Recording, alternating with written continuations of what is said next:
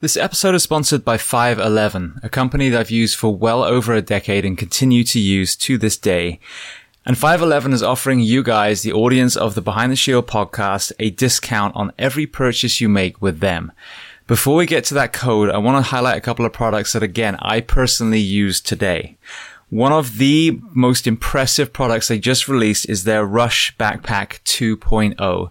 Now, for many of you, whether you're going to the fire station, the police station, whether you're traveling with your family, whether you're taking training courses, we have to fly, we have to drive, we have to take trains. And I have to say, I own multiple backpacks, many of uh, 511's different ones, but as far as a day pack, this one was the most impressive. There are so many different compartments. The way it sits on your back is incredibly comfortable. If you are a concealed carry person, there's also a spot for a weapon. So they've thought of multiple, multiple things that a man or woman would have to do on a daily basis. That is in addition to all of the products that I talk about a lot their uniforms fit for men or fit for women in the first responder professions. The footwear that they offer, whether it's the Norris sneaker or the Atlas system that is designed for foot health and therefore knees and back and hips and shoulders and neck. As a civilian, I live in a lot of their clothes as well. Their jeans stretch. You can actually squat down in them. We live in Florida here, so I wear a lot of their shorts, which again, very, very lightweight material. You can get it wet and it will dry almost immediately. And then moving to the fitness and tactical space, I used to have just a regular weight vest. Recently, I switched to a 511 vest and actually bought ballistic plates as well. My thinking was simply if I'm going to have a vest, why not have one that protects me as well? And that TAC vest is trusted by law enforcement all around the country. So I mentioned they were going to offer you a discount code. So if you go to 511tactical.com and enter the code SHIELD15, S-H-I-E-L-D 1 5, you will get 15% off not just that one purchase, but every time you visit their store. And if you want to learn more about 511, their mission, their products, then listen to episode 338 of the Behind the Shield podcast with the CEO and founder, Francisco Morales. This episode is brought to you by LifeAid, and I have subscribed to one of their products, Focus Aid, for several years now, and I'm usually drinking it when I'm doing the interviews. As many of you are probably aware, there is an energy drink crisis, and most of these products are horrendous for your health. LifeAid has created a brand new holistic alternative called FitAid Energy. At only 15 calories, these drinks are full of BCAAs, turmeric, B complex, glucosamine, and only have 200 milligrams of caffeine from green tea extract. They are naturally sweetened using products like agave nectar, and come in four amazing flavors mango sorbet, peach mandarin, blackberry pineapple, and raspberry hibiscus. And I have to say, the mango one is absolutely my favorite. Now, many of nutritionists on this show have hailed the power of caffeine when used correctly. They also talk a lot about not using it closer to bedtime. So, me personally, I like to use their energy drink in the morning now, and then as it goes into the afternoon time, switch to Focus Aid, therefore I'm not disrupting my circadian rhythm. Now, Life Aid is offering you, the audience of the Behind the Shield podcast, 30% off your first purchase with free shipping if you go to fitaidenergy.com forward slash BTS. That's fitaidenergy.com forward slash BTS. And if you want to hear more about LifeAid and the man behind it, listen to episode 207 with the founder, Aaron Hinde. This episode is brought to you by Thorne, and I have some incredible news for any of you that are in the military, first responder, or medical professions. In an effort to give back, Thorne is now offering you an ongoing 35% off each and every one of your purchases of their incredible nutritional solutions. Now, Thorne is the official supplement of CrossFit, the UFC, the Mayo Clinic, the Human Performance Project, and multiple special operations organizations. I myself have used them for several years, and that is why I brought them on as a sponsor. Some of my favorite products they have are their multivitamin elite, their whey protein, the super EPA, and then most recently, Synaquell. As a firefighter, a stuntman, and a martial artist, I've had my share of brain trauma and sleep deprivation, and Synaquell is their latest brain health supplement. Now, to qualify for the 35% off, go to thorne.com, T H O R N E.com, Click on sign in and then create a new account. You will see the opportunity to register as a first responder or member of military. When you click on that, it will take you through verification with GovX. You'll simply choose a profession, provide one piece of documentation, and then you are verified for life. From that point onwards, you will continue to receive 35% off through Thorne. Now, for those of you who don't qualify, there is still the 10% off using the code BTS10, Behind the Shield 10, for a one time purchase. Now, to learn more about Thorne, go to episode 323 of the Behind the Shield podcast with Joel Totoro and Wes Barnett. Welcome to the Behind the Shield podcast. As always, my name is James Geering, and this week it is my absolute honor to welcome on the show Nichole Scaraglino. Now, Nichole is an artist, a member of the Black Rifle Coffee family, but she was also in New York City in fashion school when 9 11 happened. So we discuss a host of topics from her journey into art, the citizen's perspective of the terror attacks on September 11th, her mental health journey out, tattoos, bodybuilding, post traumatic growth, the power of art, and so much more. Before we get to this incredible conversation, as I say every week, please just take a moment, go to whichever app you listen to this on, subscribe to the show, leave feedback, and leave a rating. Every single five star rating truly does elevate this podcast, therefore making it easier for others to find. And this is a free library of over 640 episodes. So all I ask in return is that you help share these incredible men and women stories so I can get them to every single person who needs to hear them. So with that being said, I introduce to you Nichole Scaraglino. Enjoy.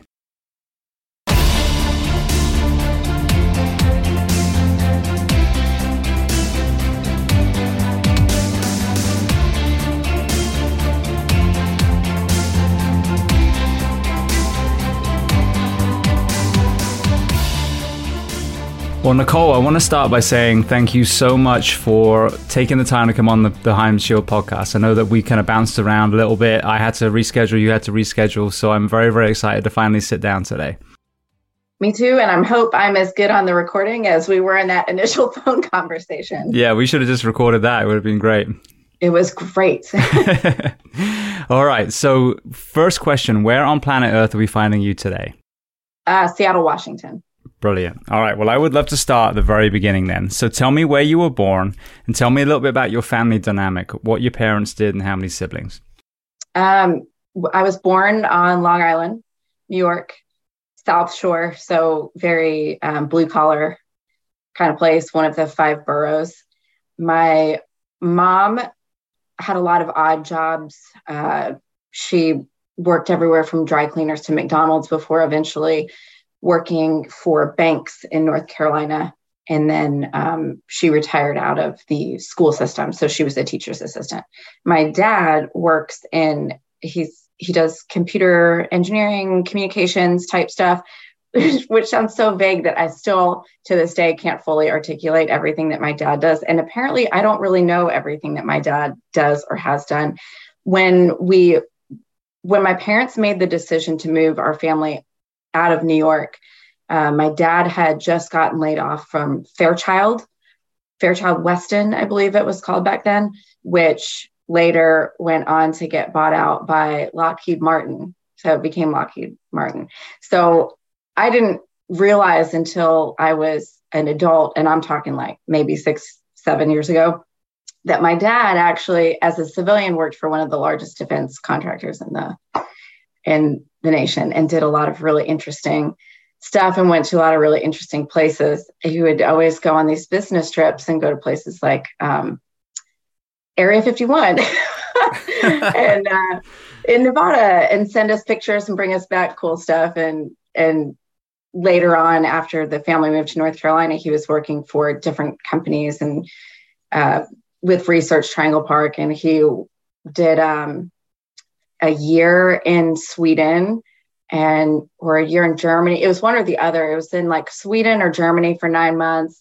He did both, but I can't remember if it was nine months in one, a year in the other. But Germany, Sweden. So it, he kept going to these like really crazy places. He was supposed to go to Malaysia right after that first time that where the one plane disappeared. Do you remember that? Yeah, yeah, almost like a Bermuda Triangle type thing. Yeah. So, and I'm just thinking the whole time that my dad, he's really like, he's, he's not the biggest on sharing like deep personal information.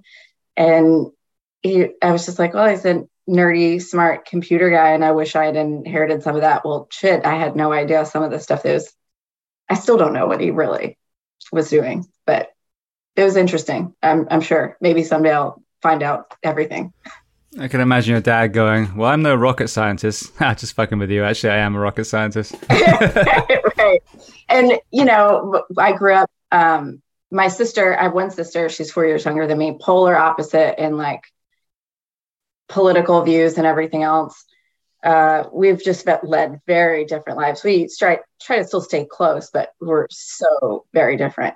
And I grew up with a safe full of guns in the house, and my dad was always big on shooting and teaching the Boy Scouts. And I was terrified of guns, but you know, I got this nerdy computer dad that I don't fully know what he does for a living, and we we've got like an arsenal in the house that I don't I won't I didn't learn how to use or touch myself. But that was a it's an interesting dynamic growing up. My parents have been married almost 50 years. They fought like cats and dogs growing up. They're, we're Italian. So our house was pretty chaotic, but all in all, like I I had it really good. I've I've got a good family. We didn't grow up with a, a lot of money, but we always made the best of everything. I always felt like I had a despite the chaos, I still always knew that I could depend on them or going back to home and having kind of a, a safe but noisy place.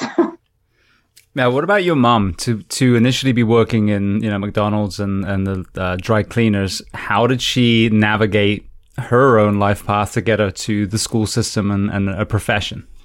I think just meeting people and applying for better and better stuff. So my mom was also an artist and she went to the Fashion Institute of Technology in New York, which is where I wound up going to school. It's why I wanted to go there, but she studied um, display and exhibit design and wound up dropping out. Um, and she, I don't know what she did when I was really little, but it was mostly her, primary job was taking care of my sister and I. And she was always the the mom that like made our lunches and put notes in them and um, but we we did struggle at times financially so my mom did go out and, and look for work and she kind of did whatever she could and eventually once we had moved down to north carolina that's when it, it seemed like she was able to find better quality jobs. The i'm not sure how she got into the banks. I don't know if it was a matter of just applying and getting the training or if she knew someone. She definitely networked her way um, into the school system. It may have been one of the regulars that came into the bank, but I'm not sure. But I know that they had developed, I know that she had developed a friendship and she was that teacher's assistant for a while. See, it's interesting. I was just having this conversation with someone yesterday. When you start getting older, you start realizing, you know, if, if you've, I think if you've made good choices, well, I mean, either way, you start realizing that you know you know, there's a network of people that can lead you in a certain way. Now that could be a bad way, you know, people that can kill someone for you or get you drugs or, you know, someone, you know, who like this now. I mean, this network of these amazing people I've interviewed leads to other amazing people that I interview. So, but, you know, there used to be a, a kind of, um, kind of snide remark said about acting, oh, it's who you know. Well, every profession is who you know. Fire service Everything. is who you know, you know. So that's a good thing. If you're a good person, you surround yourself with other good people, you can help raise each other up. And there's a saying that uh, says that you are the, the sum of the five people that you spend the most um, time with. And I do believe that that's true. I mean, we're tribal by nature. So whoever we're spending time with, we are going to start to take on each other's attributes, either consciously or subconsciously. And I believe that we are, including myself, attracted to certain people for any type friendships, relationships, work environments when because we want there's something in that that we want or need out of out of that group of people, that environment, there's something that we may admire that we we want to achieve ourselves in some way. And I don't think that's a bad thing. You want to hang around people that you want to be like, and then you lift each other up. Absolutely. Well, what about sports? I know you know you got into art, and I, want to love to hear about that in a moment as well. But were you playing any sports back then? Uh, back then, I started out in dance. So I started dancing really young. I think I was like three when I started dance school, and I did everything from ballet to tap to jazz to acro, and I loved it. And basically, just wanted to be Madonna when I grew up. I really did want to like professional dance, and when my family moved to North Carolina, we really, after like the layoff and everything, we're struggling a lot more financially. New York is really expensive. So when we moved to the South, I, after a lot of begging and pleading, we only signed up for um, a dance school. It was kind of part part of the way through the year for this school because they work off of they build up to recitals at the end of the year. And then after that, um, my parents were were just kind of like we we don't have the money for this anymore and we moved when i was um, partly into fifth grade so i was going into middle school so my whole game plan and the way i worked it was i just made myself a cheerleader because there was a heavy dance component and that was my way of getting that fill of to be able to continue doing dance and performance and and that was my sport where yeah, sport, but it's athletics, it's activity, it's movement. And so eventually I did make it into uh, cheerleading in, I think it was eighth grade. You could try out in seventh. I made it in eighth grade, and then I continued that for a while. So I did that. I did swim teams in the summer. I did a little bit of track and field. Um, terrible, terrible choice of events. The 800. it's like run a half a mile as fast as possible. Is it half a mile? Yeah, it's half a mile. Mm-hmm, it is, yeah. Yeah, it's a terrible distance. And turns out later in life, I found that I'm, I can actually, I can sprint and I can actually do distance. I was always told being built the way that I am, petite and uh, more muscular, that I, I'm not built like a distance runner. You are what you train yourself for. I've run 20 miles at this point. So I, I found that I enjoyed that, but I did a lot of different, those were my sports. I don't think I played gymnastics, varsity gymnastics. I did a lot. now, you obviously, your goal was to dance alongside or even be Madonna. But aside from that, did you have any other career aspirations? Um, art, artist. I wanted to be an artist.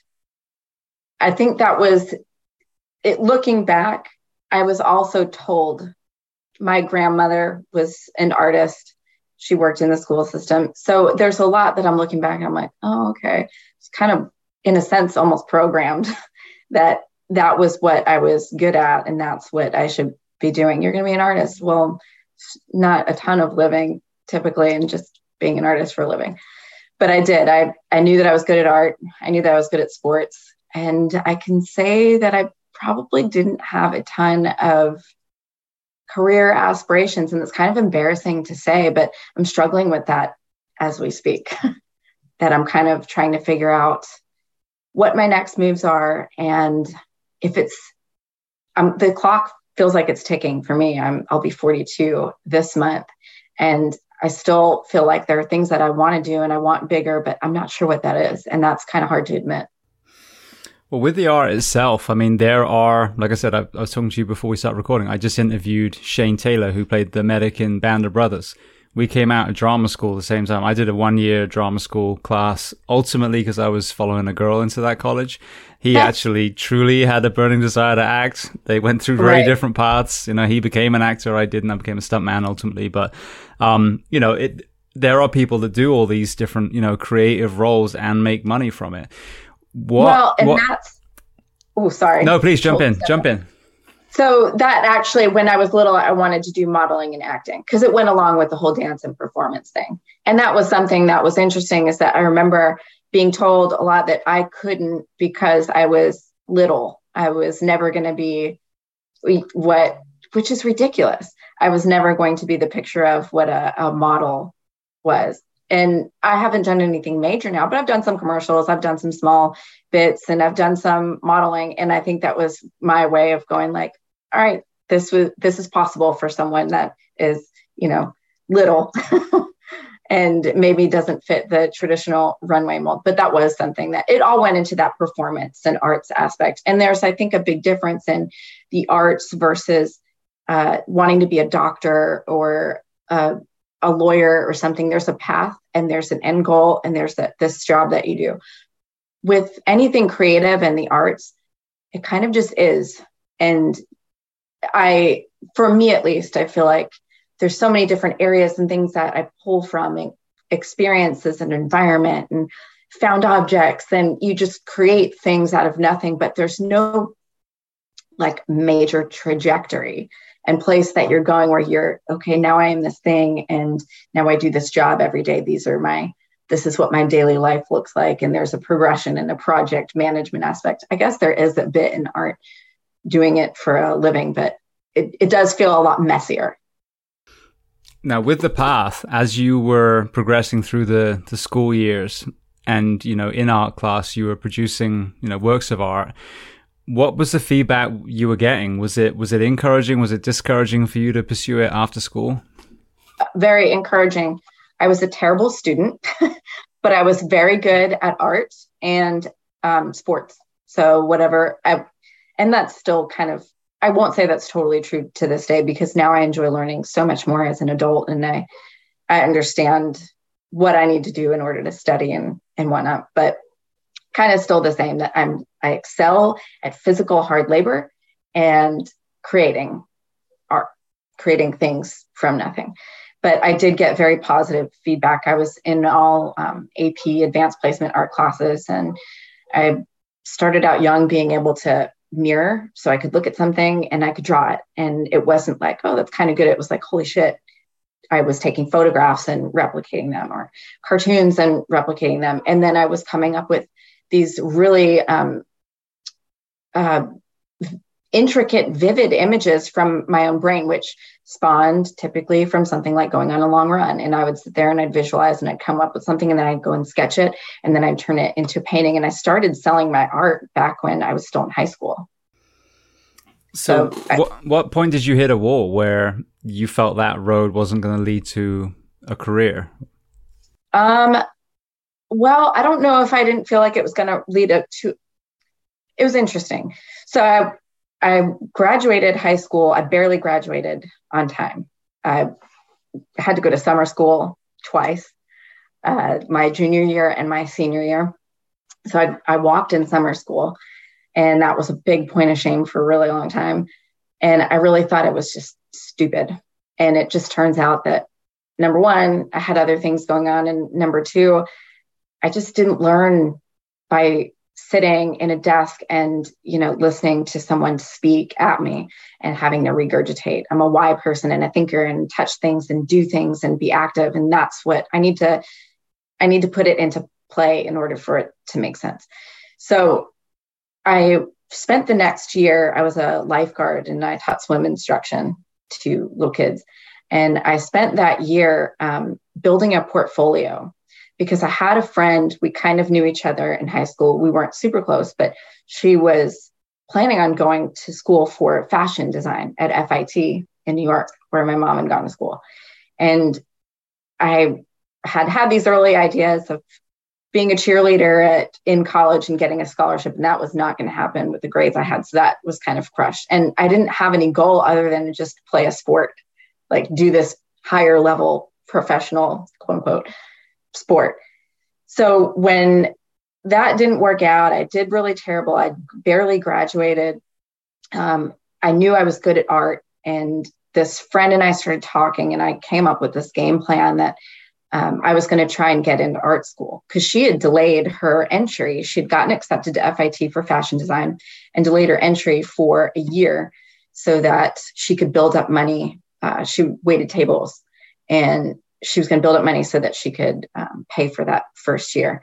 So I took the year and I taught swim lessons and lifeguarded. And then I would spend the rest of my time just building this art portfolio. And I had some pieces from high school, and then I built some more from there and I applied to FIT and I got in. So it was my way. I hated North Carolina in in the 80s and 90s. I came from New York and it was a very urban part of New York and so it was so different and I that was part of my, my way out. I wanted to see the world. I knew that I had a, a shit ton more to learn about life and the world and people and didn't feel like where I was was very diverse. So going back to New York felt natural anyways because I had family there, I had friends there. It's it to me felt like the center of the universe. And uh, I knew I could bring all the culture that I needed to me. If I couldn't travel, I could at least be in a place where I was exposed to tons of different types of people from all over. And I was definitely right on that. So I wound up getting accepted on the spot for my portfolio. I flew up, my friend flew with me, my mom was there with me, and I got accepted. Well, when they saw my grades, um, I received a letter of rejection saying that I they couldn't accept me based off of my GPA. So my friend who her mom worked for an airline and she was a, a bit more independent not independent i was as independent but she had a bit more freedom than i did. Her her parents kind of like let go of the leash a little, little bit earlier.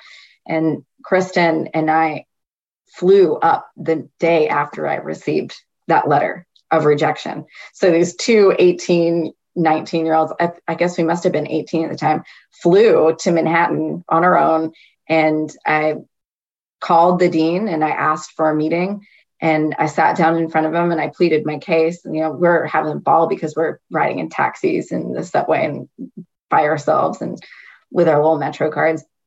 And he accepted me. So I, I argued my case and was like, please don't let the rest of my life be determined off of off of a period of high school and where I didn't do well, I wasn't thriving, and it wasn't even what I wanted. It, it, this has nothing to do with what I'm even applying for. Here's my artwork. You accepted me based off of talent, but now you're rejecting me based off of math and science grades.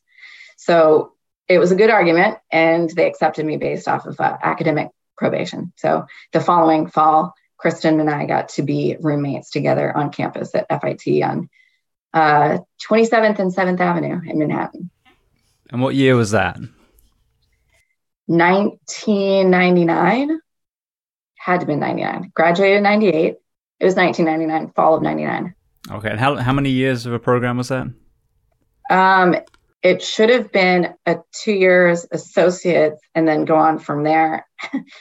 but I made it three semesters, two and a half semesters, because there was a lot of pressure. Um, my family, like I said, didn't have a lot of money, and my dad was always worried about money. So there was a lot of pressure on how was I going to pay for this? I was all on student loans. What are you going to do when you go out? I realize now that this was probably the wrong way for anyone to go about this. There's, I, I could have found something, I'm sure, but I felt that pressure, and I, at you know, 19, 20 years old, started getting really nervous, and I'd gotten interested in the whole um, music and club scene. And I started going out and I thought that this was amazing. And plus going out to clubs, it really like it stoked my creative fires, all the dancing and music and kind of this weird environment. And I started collecting records and I decided that I wanted to get some turntables and start DJing some. I hadn't bought the turntables yet, but I did have a stack of records and CDs. So I remember being in uh, my dorm room which are few and far between at FIT. I've managed to score this two years in a row because of being out of state. So I remember going through my uh, records and my CDs and looking to see which labels that of these artists that I liked had um, either distributors or a label based in Manhattan. And I just started sending out resumes and faxes and calling all these offices and one of them wound up calling me back, and I was looking for an internship. And I didn't even really know what that meant. And my resume was really funny. I fudged so much of it because obviously at my age, I, I hadn't really had too much work other than being a, a lifeguard and a swim instructor. So Mute Records um, on 22nd between 6th and 7th called me back. They um, had Depeche Mode, they had The Prodigy before Madonna's label bought them out, Nick Cave and the Bad Seeds, PJ Harvey, and then they had Paul Van Dyk, which Paul Van Dyk is this big German trance DJ. He was my absolute favorite. The group of people that I started going out with all the time, that was like a big deal. So we would go regularly, regularly to go hear Paul Van Dyk play it at Twilo nightclub. So they called me back and I was really stoked. So I went in, I interviewed. They just needed someone a couple days a week to stuff press kits. So I would go in and I'd actually have to walk to the post office, get this giant mail cart, walk it to the office. And it was like two avenues, 10 blocks. It was like a when I was your age kind of story. And so I would go and I'd grab this thing and I'd go to the office and I'd just kind of quietly sit there and stuff press kits and whatnot. And I was in awe because here I am, this kid that I'm from Long Island, but I spent the previous nine years in North Carolina. Was it nine? Middle school, high school, and like part of fifth grade, six, seven something years. So I'd been in this little bubble for a while. And now I'm in Manhattan. I'm like living the dream. I'm in a record label. Like there's like famous people in and out all the time. And I really did want to be involved in music because it was a, it was that creative. It kind of played really well with the arts. So I could I could go home and paint and then do this whole music thing. But I was still in school part time, but I was quickly losing interest um, in the whole school aspect because I felt like no matter what I could create on my own, but the the school thing almost felt like a waste of it kind of felt like a waste of money. And I looked at it the wrong way. I should have maybe gotten the degree in the piece of paper, but to pay all this money to go and do something that I was already doing on my own felt kind of silly. And there's a lot more with that and and the level of silliness that I felt from some of the classes that I was taking. Um, so eventually I wound up dropping out of school. I was paid $6 an hour at my internship. So it's not like I was making the big bucks. And I went and looked for my parents kind of helped me a little bit, but mostly I was living off of these student loans. And they're like, well, we can't support you. So you're going to have to figure it out. So I moved to Brooklyn. Um, I got a job at Limelight nightclub full time. And I tried to keep up with doing some stuff for Mute. So I did some club work, but I told them I've got to, I've got to make a living now. So I took this day job working as a receptionist at Limelight. It was the big club in the old church. The movie Party Monster was based off of this club and the stuff that happened there. And I was there for a while, and uh, the the president over at Mute was like, I, I continued to work the door and do guest lists and stuff from Mute. They kept me kind of in the fold, but they were like, Hold, hang on, we're going to try and find a place for you because over the course of the time that I just interned there, I really asked a lot of questions. I showed interest. I, you know, was really eager to do more. And they were like, hang on, we're going to try and find a place for you. This kid does not belong at this limelight. They knew more than I did about the history. So they did eventually um, pull me in. Limelight was crazy. In the in the end of that, they were in the middle of uh, it was lots of lawyer calls and whatnot that I was fielding because they were in the middle of deploying, uh, not deploying, uh, trying to deport the owner of Limelight, which they eventually succeeded in. I don't know, it was they, as I guess the feds. was that that was the movie that Macaulay Culkin played the lead? Yes. Yeah. So the end of that was like me realizing like what the fuck have I gotten myself into? And stories started coming out and I realized my grandparents start sending my mom articles about things that happened there. And I was like, okay. But uh, Mute did call me and say, we've got a spot for you. They hired me they had me work a, a guest list one night for a Paul Van Dyk show, and I was there with a bunch of friends. And the president came up to me, I think around nine o'clock in the morning, and said, "We like you, kid. We're going to hire you full time." So that's how I wound up eventually um, taking this full time job at at a record label at the age of, I think it was, I think it was twenty when I took it on full time. I can't remember, it was nineteen or twenty, but it was that. That was. I thought it was it. I was. I found my way in we've all seen the secret to my secret to success or whatever that movie is with uh, michael j. Fox where he works his way up from the mailroom. I was like i'm going to be a record executive. That's what i'm going to do. Well, before we progress, just quickly, when you look back, because we're going to obviously talk about you know some mental health stuff as we get through the conversation, whether it's uniform professions, you know, like Tia and some other people have been on, whether it's you know other people, civilians, whoever it is. M- as time goes on, I'm amazed, and I hear more people amazed just how many people have elements of their childhood that contributed to mental health issues further down. Now, it doesn't have to be horrific, but when they look back, okay, this was a definitely a, either compounding element or a kind of a crack in the foundation. When you look back at yours, were there any things that you identify now, being older and wiser? Panic about money, for sure. Uh, that causing me to make some pretty like quick and rash and panicked decisions because I, I, I wasn't playing the long game because I was always worried about the present and the very near future rather than so I was playing a lot of checkers instead of chess. Interesting. Yeah, and I think that's it. Financial stress in general yeah. is, is one of the elephants in the room. Really, it's, it's oh, it's a given. Everyone has that. Yeah, it doesn't mean it doesn't create. I mean, I lost, I lost a home a few years ago after a divorce and tried to hang on to it and then lost it. And it was actually a, a blessing in disguise. It truly was. I think that it was so poorly built, um, and uh, you know, I managed to get the mortgage kind of redone so it was lower. So I ended up walking away with money regardless.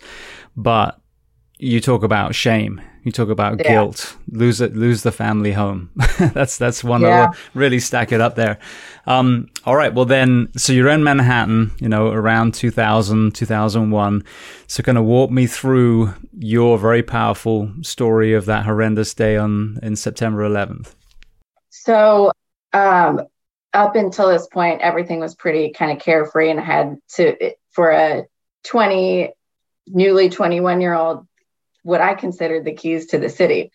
I was hanging out in DJ booths with these like big names, and you know, I could walk into almost any club in Manhattan without paying and go and have this great night. And I'm painting and doing art and partying and living it up. And um, I was living on, I'd moved back into the city by now and was living in a loft. It was a commercial loft on uh, 29th Street between 7th and 8th Avenue. So, actually, only a few blocks away from FIT, but now I'm completely separated from school and just working full time. And I took some odd jobs at clubs and whatnot, but pretty much just worked. I worked Monday through Thursday at Mute. I was just shy of a full 40 hour week schedule because there was a law in New York that 40 hours you get health insurance. so I was Monday through Thursday. And then I did some odd jobs here and there, doors and DJ gigs and whatever. And I was never big. I was never really a great DJ, but I did, these were things that I did. So I was living on 29th between 7th and 8th. Um, my roommates, there were four of us that lived in this loft space. We had bunk beds. We paid like 350 a month for rent. The water would constantly go out at the most inopportune times. But at 20, 21 years old, you can do that and live that life and kind of deal with it. And there was a music studio next door. We weren't really even legally supposed to be there, but the property manager knew that there was this group of girls that lived there. And I think there were three of us that were in town on September 11th, 2001. One of my roommates was away back in Arizona visiting family. One was already at work at the we lived in an old furrier building, so our closet was actually like a vault. And we were that was the the fur district. And one of my roommates was across the street um, working at a furrier. And so it was just me and my one roommate, a different Kristen, that we did room together back at FIT. And it was me, her, her boyfriend, and one of their good friends. And I was up and getting ready for work. And the three of them, Kristen, Nick, and Alex, which I don't know where any of them are now, were not in touch at all, but they had all gone out to China Club the night before and partied and were all kind of hung up and passed out. And that was the big place. This roommate was an aspiring model. She did a lot of modeling. And that was a place where all the models went. That was not my scene. So they all went out and did that thing. We're kind of hungover, and I was getting ready for work, and um, I remember my roommate that was at the Furrier building called and the my clear plastic multicolored the old phone that everyone had back in the 90s rings. And I picked that up and she just sounded really weird. And she told me to turn on the news. And I turned the news on. We had one TV in the in our like living room area. Big couch small TV it's a big open space. Our kitchen was right behind me. The bedroom which was really just a a room with a tapestry curtain hung to separate the two rooms. And I turned the TV on and I think Nick and Alex were passed out on the couches.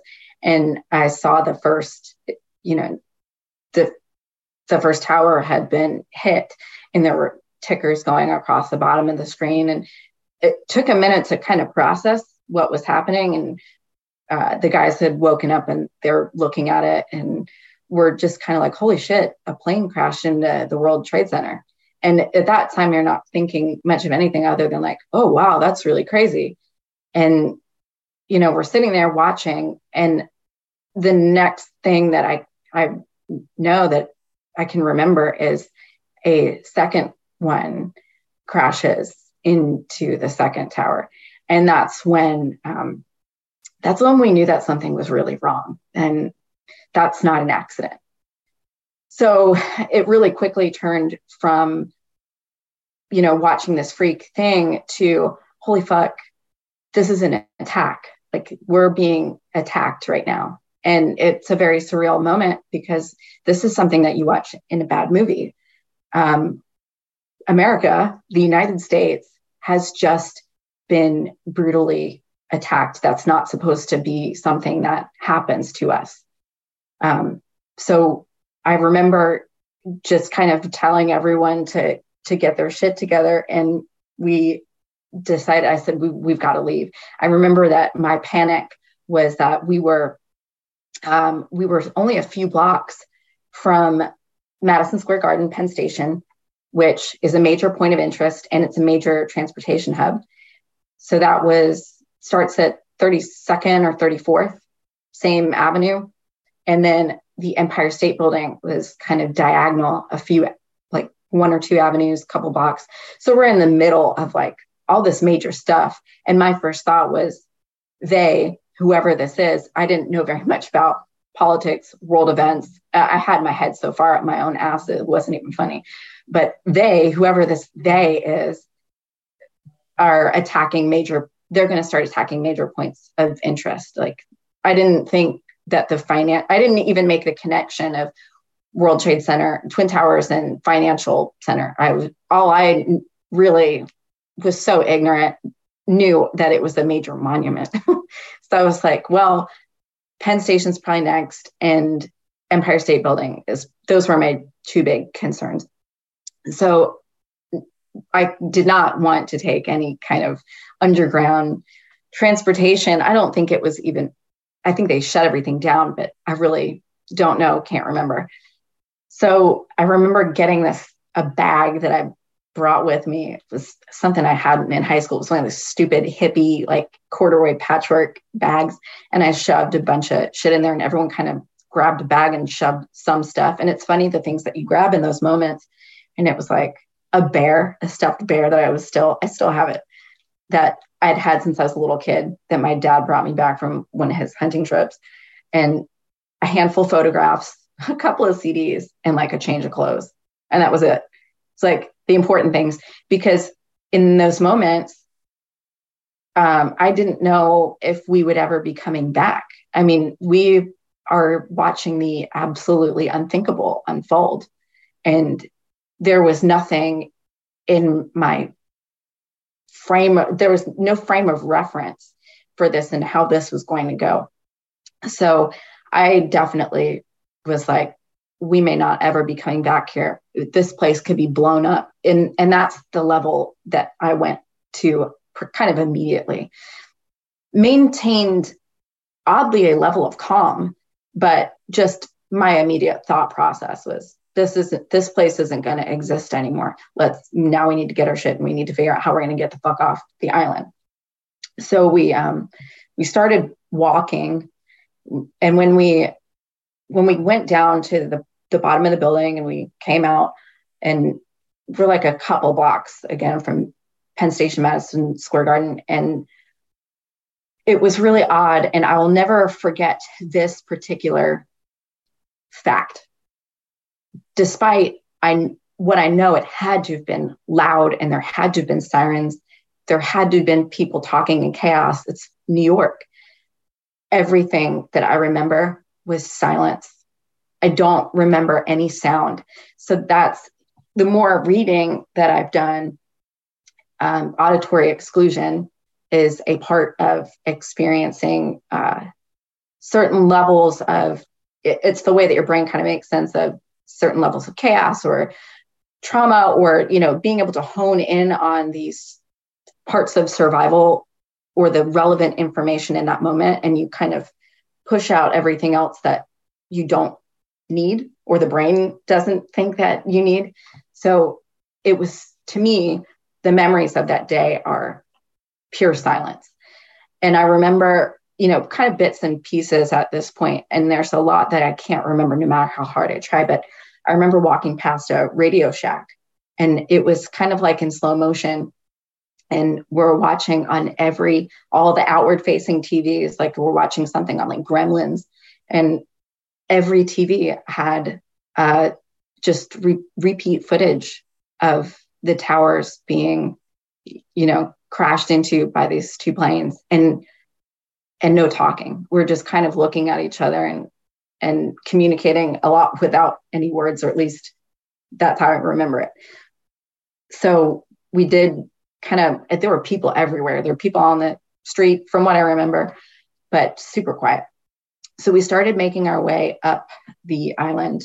Um, we were walking towards the George Washington Bridge, and we kept trying to use payphones at various locations and the lines were cut. Our cell phones didn't work. We had we all had flip phones. This was way back before the era of smartphones. And we kept trying to use payphones to, to call parents or people and let them know that we were okay because I knew for a fact that my parents would be panicking. Uh, I knew I was far enough away from it, but I knew that they were still, as my parents, they'd be freaking out. So I was trying to make calls to let people know that, you know, we're okay, we're making our way off and just couldn't get through.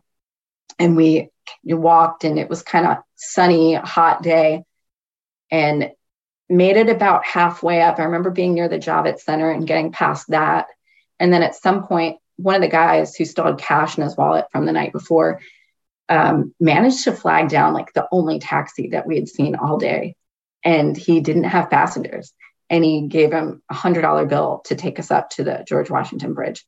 Um, so we made it up there to the bridge and we didn't really know what to do next. There were a, thousands of people all up there with us, all kind of waiting. And we just had to wait at the base of the bridge for hours. They would not let us cross. And I remember finally being able to make a phone call. And um, pardon me, because my voice is going to start to get a little shaky here. It's I, I start to my hands start to shake even now. It's 20 something years later when I when I talk about it but I finally did get through on a phone and I called my parents and I wanted to let them know it was okay. And it was this weird moment. And I remember describing this later to a personal training client of mine who is a, a therapist. And this is when I started to kind of wake up and realize that I needed help. I needed to get some counseling. Um, I was at that payphone and I remember bitching about, I was like, yeah, yeah, yeah I'm okay. I, I'm, I'm missing this hair appointment it took me months to get in with and i'm talking in this like ridiculous long island accent which i still had back then. And it was like i just went full on and i i remember telling her that and i remember in that moment it was like i split myself off under that bridge.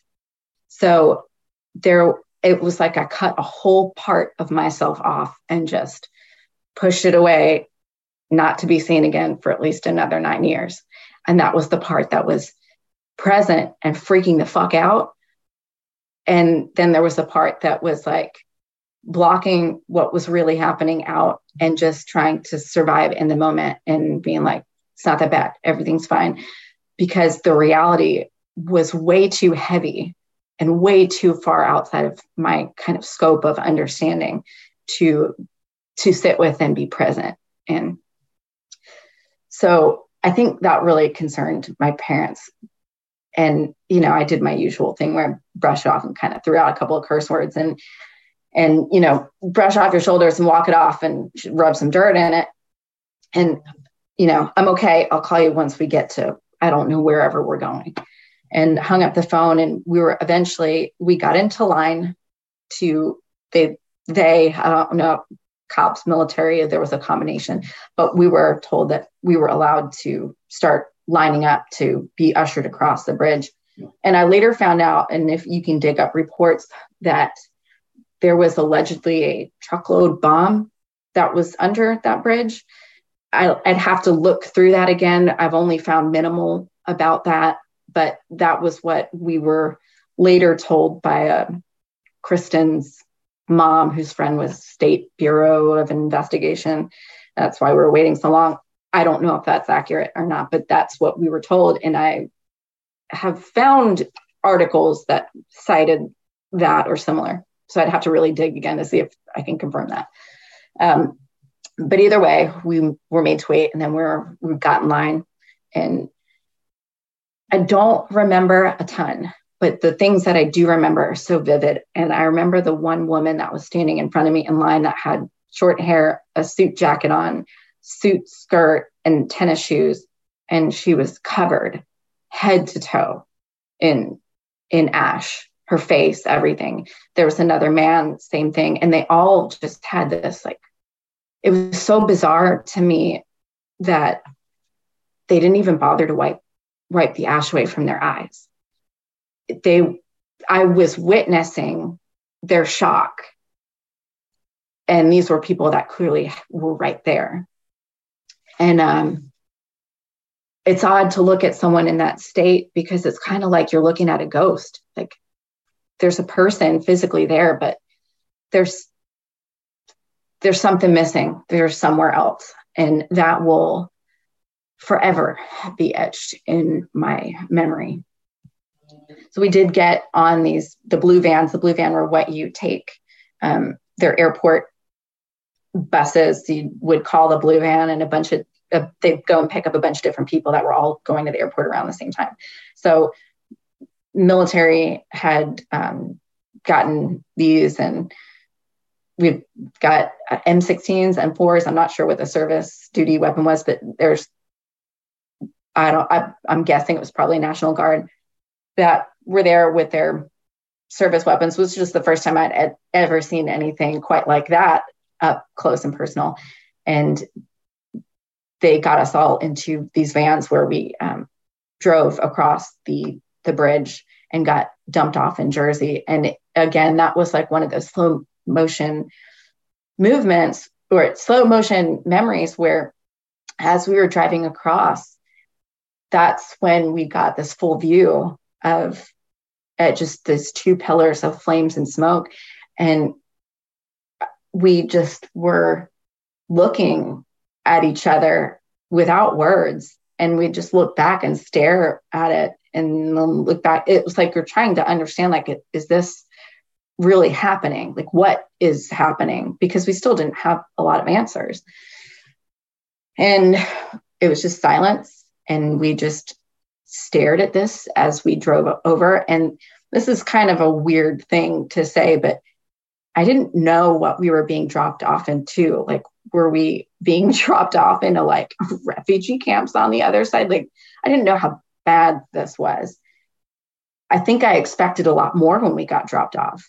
When we made it to the other side of the bridge and got let off these buses, it was just like, that was it. There were no words, there were no instructions. That was it.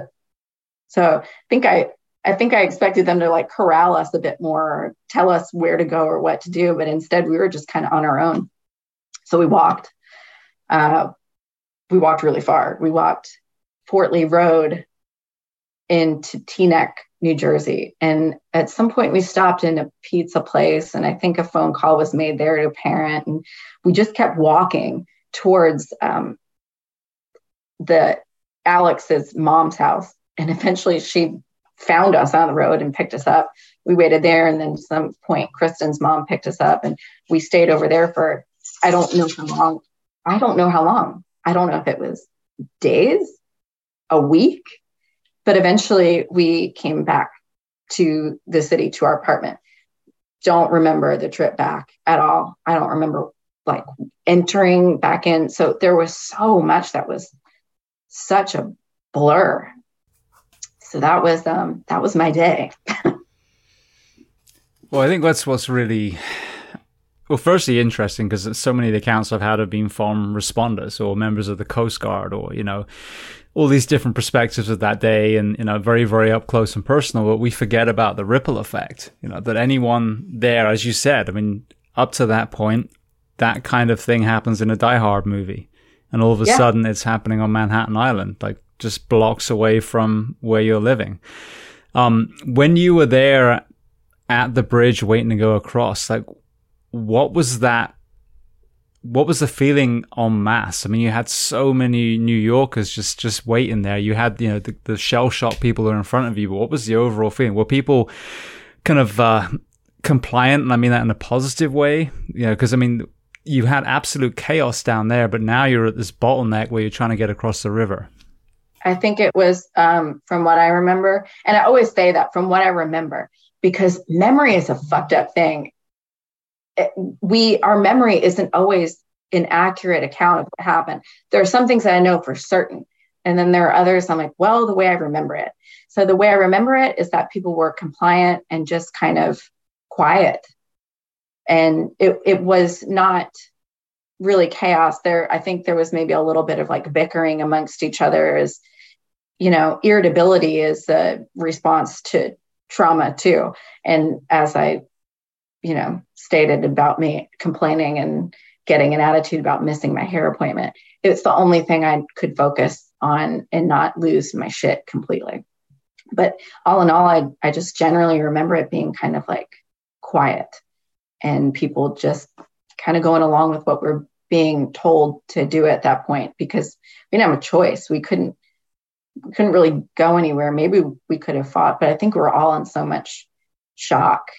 And it's so crazy to i still have to say it out loud sometimes that like i witnessed war an act of war here in america. That's not that's not a, supposed to happen here. We were always taught that that kind of like that can't happen here. This is america so at that point it's kind of like all bets are off what what is going to happen next and i definitely spent a lot of time in the years that followed waiting for the other shoe to drop now, as you were making that journey across, again, was there a moment where you were in a position to see the tower start falling as well? No. Um, well, when we were crossing, yes, I could see that. And I don't remember watching collapse. I just remember fire and smoke and and that image, but I don't remember seeing the towers fall like that actual moment. I think the only thing I ever saw them actually falling was the replaying that happened and on TV for you know the following year to come. So you find yourself back in Manhattan. You know, as you said, the the, the time is distorted at that point. What what was the the ripple effect of that? You know, despite that chaos around you, I'm assuming that your apartment was still intact and, and you kind of would plot back into your life again. Yeah. Apartment was fine. Um, we went back to work. There were some other weird incidents that year. Um, there was a incident where this is where so there was a thing that happened at the Carnegie Deli. There was a massacre there. I can't remember. That was before 9 11. And then post 9 11, um, I was walking to the record store one day up towards 32nd, 34th. It was on the 34th. It was on the same street as Macy's on 7th Avenue, 34th Street. There was a record store. And there was a, a guy that like mowed a bunch of people down with his car, like killed a bunch of people with his vehicle. So there's that. And then I was sitting at work at Mute and there was a massive explosion at the Apex building, like around the corner. I think it, it was a school. But at that point, I was already waiting for it. So everything that happened was like it was like I, I was expecting bad things always. And I kind of expected it for a really long time to come where I was I was always waiting for more attacks. I feel like there was a a positive morale amongst New Yorkers, but around people in my age group, there was a lot of kind of re- retreating too. I myself and my group of friends eventually returned to going out.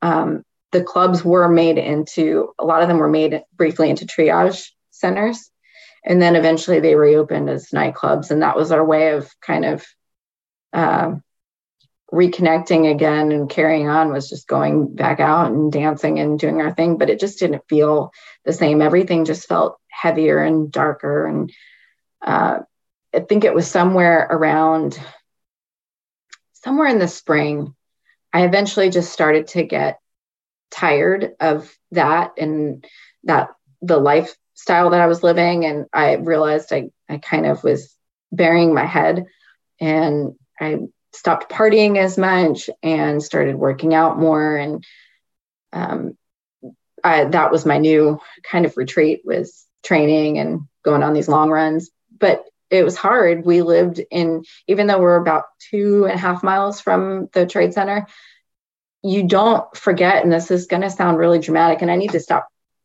kind of undercutting myself like that but you don't forget the smell of death.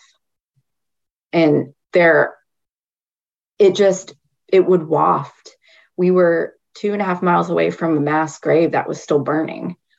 And that smell would just waft in through our apartment windows. And you could forget about it until you were hit in the face with that again.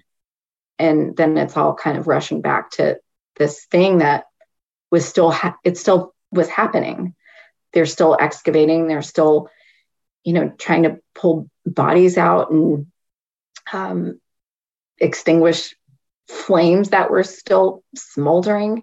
Can't remember how long it was. It was a really long time that that fire was still kind of smoldering down there.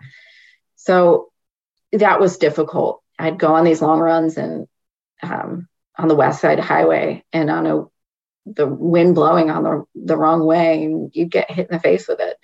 And you could i could blast my music as loud as i wanted but you you can't really block some of that stuff out. And you can't block out the you know now the subways that were guarded by military and there was a, a presence there that wasn't before. And instead of weather and ozone alerts we received terror alerts for the day. And to look up at the screen constantly and you could have your tv off but it's it's everywhere it's in bodegas it's in businesses and to have these alerts warning you of the level of terror threat for the day. Um, no matter how hard I tried to bury myself and continue on as life as usual, it's not, it's in the back of your subconscious 24 uh, 7. so eventually, I think it was May of that year, I kind of, I kind of couldn't, I was, my little brain was scrambled. And I went running back to North Carolina where my family was. And I thought, I'm, I'm just going to leave New York and I'm going to going to go back to school and be something simple like a teacher or figure out a new path. And I was running and I did. I went back to Raleigh and I, I was trying to kind of figure out what my next steps were. But that began a whole new level of that began a whole new level of hurt because now I'm in a place where I've lived this crazy club kid lifestyle that no one could understand. And on top of it, now I've experienced this thing that no one can understand. And so I felt like an alien. I couldn't couldn't relate to anyone. Um, I was constantly angry and irritable and short with people and impatient um, because it was a lot easier to be that way than it was to to really dig into how I was really processing these events. I wasn't processing these events. When you were telling that story, it really kind of resonated with me as what we're seeing now in two very different ways. You had an, an absolute acute event that resulted in a, in a, massive amount of death in a very short amount of time with, you know, obviously a huge traumatic physical element to it. And then you had the last couple years where it was a long drawn out acute, oh, excuse me, a chronic death, which, you know, affected some people, but the, the ripple effect and the things were put in place affected everyone. And I think, you know, as we come out of this, you feel that same weight. And I've watched it take so long for people to go back into parks again, to start trusting to remove their masks again. So even though these are two different things separated by 20 years and, you know, they look very different to each other, I think what you've discussed before is kind of what we're seeing now. Like, how do you return to normal when for a year and a half you weren't given a terror alert, but we were given a ticker tape of, of, you know, COVID deaths and, you know, oh, there's this new strain now. It's the Delta. It's the, you know, whatever. And it was that constant, we don't want you to stop being scared. Keep being scared. Because really, what did a terror alert do? Either you, you, you either can protect us or you can't. A terror alert is, is fucking smoke and mirrors at the end of the day, yeah. but it, but it just escalated that fear. Yeah, that's that's really all that that served. What were we supposed to do? Get off the island? It's either tell us that it's so bad that we all need to completely leave this place, or don't fucking say anything at all. What was the purpose of that? So, I mean, most of us continued to live on despite of it. And I can't speak for anyone else, but I think it just uh, perpetuated a. I lived and I lived to the best of my ability, but there was definitely a level of fear and anxiety that just w- remained chronic. And that's probably etched in my system to this day. And then you throw something like COVID in. And I remember when that started happening, and the I jumped on board really briefly where I was like, holy shit, this is really, this is like, people are to start start dropping in the streets and this is terrifying and we shouldn't go outside and then and it didn't take me long to kind of snap out of that and be like, um, I can't fucking live like this. well, I had even, you know, very respected, you know, members of like the SEAL community, for example, saying, James, this is going to be terrible. I've been told, you know, this and this. And, but in my gut, I'm like, you know, from what we're learning so far, this seems to be something that amplifies an illness that you already have. Mostly, not always, but mostly. So the conversation is let's get everyone as quickly, as healthy as we can, as quickly as we can. And the moment I saw that wasn't even in the discussion, that it was vaccines, masks, etc. Yeah. I realized, okay, this, this is taking these lives. But the giant common denominator of why these people are succumbing mostly and you know other people are fine is underlying health. And yet yeah. everything you're telling these people to do is working against making the immune system stronger. So that was the issue i had early on. I like everyone else was like oh shit this doesn't sound good. But as you said very very quickly when and then it was exactly the same as post 9-11 we're going to iraq uh, question: These people were from Afghanistan, weren't they? What the fuck are we going to Iraq for? You know what I mean? It was. just, I mean, to me, that was very obvious and glaring. And it's not like a pat on the back. It's just the moment.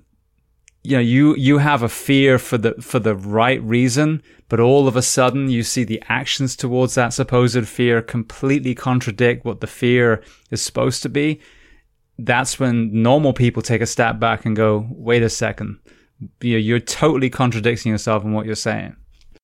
Yeah, you know, this vaccine thing, I won't go too far into it, but a lot of people got rich off of that.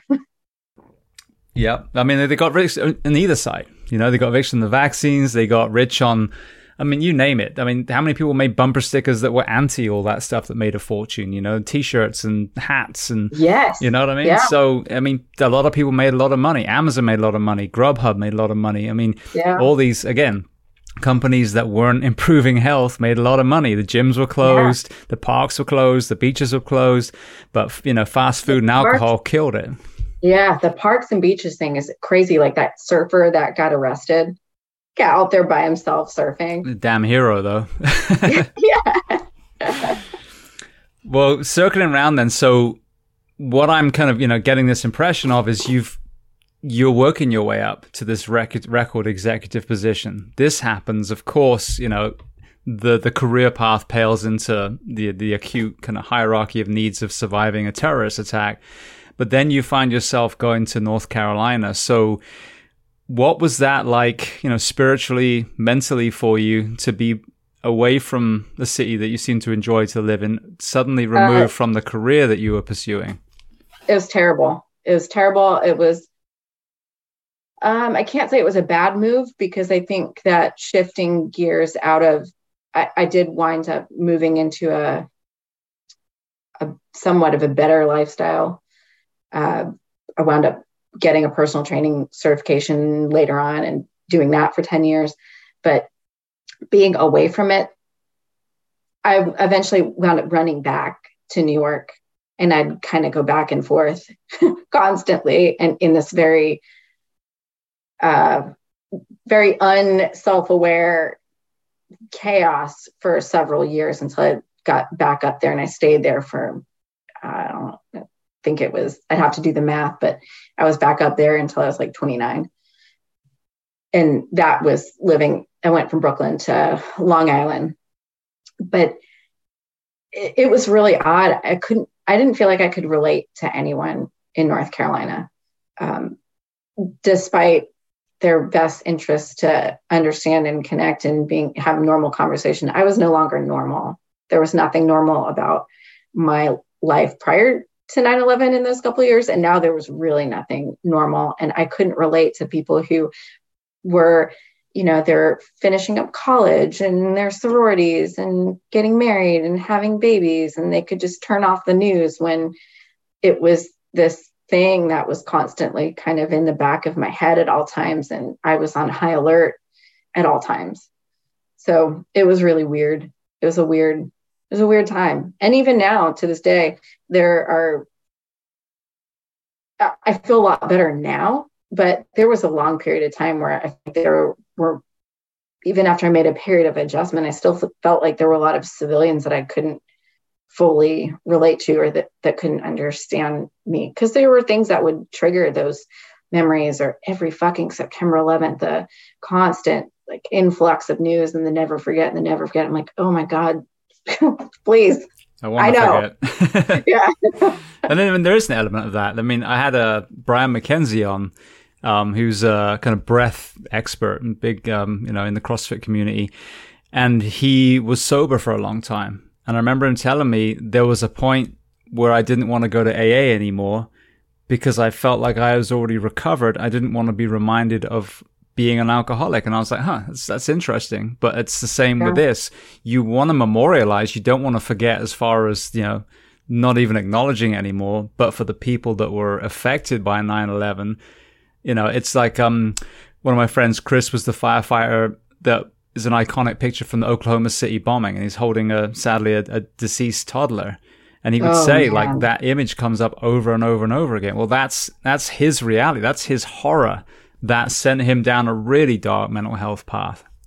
Yeah, it's um it's hard when your one of your biggest like traumas is a part of national it, it's part of like world history because there's no tucking it away and escaping it. It comes up in casual conversation more than more than I would care to. I mean, if I kept a sheet throughout the week and ticked it off every time it came up, it's insane.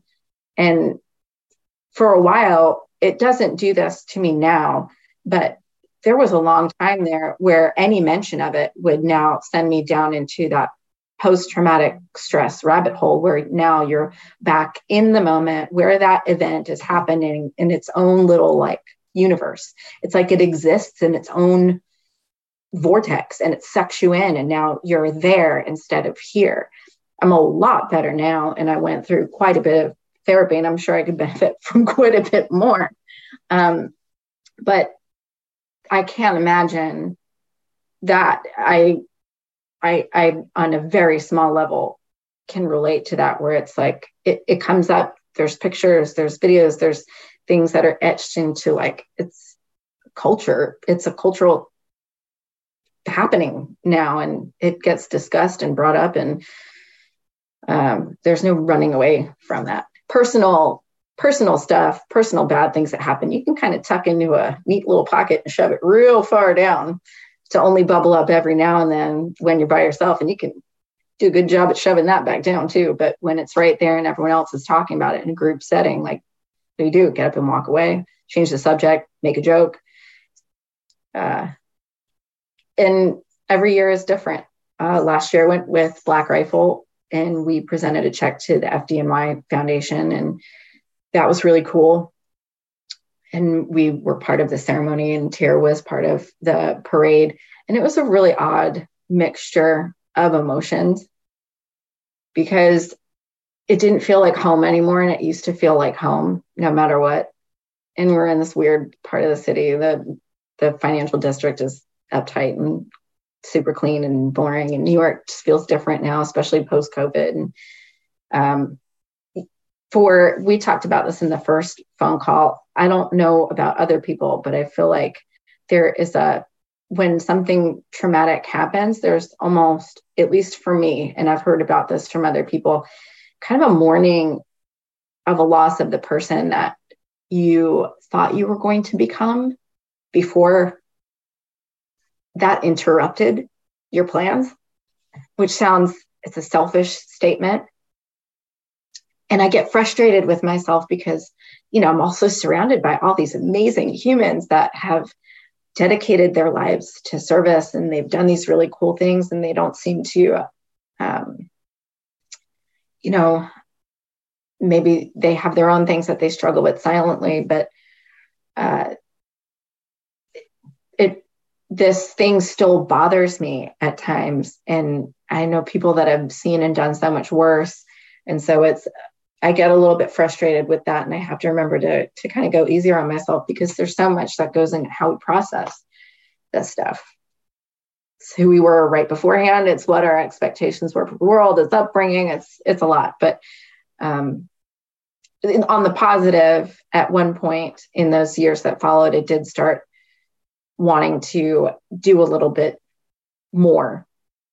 It, so it turned from me wanting to, you know, be this artist to wanting to be involved in some way and put some skin in the game and help serve on some level. Maybe a little too late, but it at least woke me up when I was eventually ready to start dealing with things and I wanted to start kind of getting involved with with life a little more. Well, I think that's a valid point as well. Though, firstly, you know, no one can compare trauma. That's one thing I've learned from this conversation. I mean, I always refer to these pseudo extremes. One of my guests was a boy soldier from Sierra Leone whose family were murdered and he was forced wow. to, to kill. I mean, literally, you can kill or you can be executed. Which one do you want? Um, one of my friends, um, he was a middle child, you know, and they wanted a little boy, then they wanted a little girl. They had another boy, so they tried again, had a little girl. So they're, you know, very, very different types of trauma, but that affected him. You cannot yeah. argue that that doesn't, you know, seeing what he went through with anger issues and, um, some addiction issues. I mean, that, that was definitely a thing as well. And I think even with, with war, with police, with fire, I have this realization when we're trying to kind of navigate our profession and process things that we've seen and done, there's almost like a false bullseye on how I used to be. Well, I can't be how I used to be because I was right. a firefighter for 14 years and saw horrible shit and didn't sleep every third day. And so, you know, kind of like you're saying, you're almost in a way mourning who you were. And, you know, I'm 20 years older than when I first started as a fireman too. So that's, that's kind of like a maddening quest. It's like, well, what is you know, I hate that phrase, you know, the new normal, but what is the new normal for me? What does it look like? And then right. that way you can let go of, you know, what you should have been because it's not what you are, but how do I find the healthiest version of who I actually truly am today? Right. And how can I best show up in the world now, you know, after all of those things? So I, I did, um, there was a a long quest to try and join some branch of service, which that's a such a long convoluted story, but it wound up not working out. And I think there was a big, there was like this big part of me that felt like if I could, I really wanted to be Army National Guard because I really loved the idea of being stateside support in times of need or crisis. I really loved that idea. And I think there was kind of a healing component to that and an empowering component of well i've been through these things and now i'm here and now let me do something to serve and to be there to help if if more bad things happen. But it didn't work out for me, and that's okay. But I'm still trying to figure out what what where I want to go next. Is it just that I continue to paint and I and that's where I show up best? Or is there something a little bit more? I'd signed up for an accelerated EMT course in August, but I had to pull out of it because two weeks, uh, it's pricey. I would have had to have someone watch the dog for two weeks, which is expensive. And it's the where to stay, transportation. I have to be fully able to keep focus on nothing but that for that two weeks in order to pass that course. So I'm, I'm talking like taking out, I was taking out like a 10 grand loan, which if what happens next, if I don't do the contracting thing with a friend of mine, then I'm stuck with a certificate that gets me a, you know, maybe 17, 15 hour job in Seattle, which noble as it is, it's not going to pay the bills. So yeah, no, exactly. Now I know that the uh, the barrier to join the military was related to tattoos. So let's kind of step back for a second.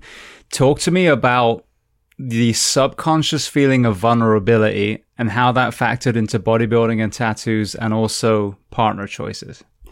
Um, so I definitely went from being someone that was not interested in dating anyone exclusively or really dating anyone, period, to that following year, I started latching on to, I had a boyfriend for the first time since high school.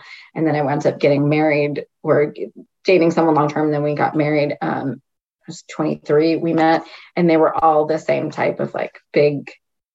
It's funny because I say that now, and Tier was not, this is not why I made the selection with him. I didn't go after it, we just happened. But they were, you know, big into bodybuilding and it, the it was building an external it's building shelter had someone a, a, bodyguard and i built a very hard exterior. If you look at old um, those photos of me i was shredded. And it's only it's it's the appearance of strength. It's the appearance of um, a hard shell because i'm still no matter which way you slice it i'm still five feet tall a 100 nothing. And um, no matter how much muscle I have, the, the muscle alone is not a defense mechanism. But I looked a little less like someone that you would want. I looked a little less like an easy target. So the, the tattoos and whatnot, I'm sure played into that. I don't, I don't look, and I'm not a soft, I'm sensitive, but I wouldn't call myself a, a soft person. But the outside reflects that I don't look like a, a soft person who's not going to bite back if poked. And I think it was, it started out kind of subconsciously by design. Well, I think that was, you know, was one big takeaway from our phone conversation initially that, you know, really struck me is like, that armor. Now, that armor could be your own physique, it could be who you choose as a partner. Um, but as I've got older, I don't know if it's wiser or not, but older at least, um, especially with the advent of social media, you start to see just how much body dysmorphia factors into men. Yeah. So if we always spoke at women, you know, and they're worried about their weight and everything, but the number of people who dive into bodybuilding specifically, like especially like the abuse of things to maximize their size.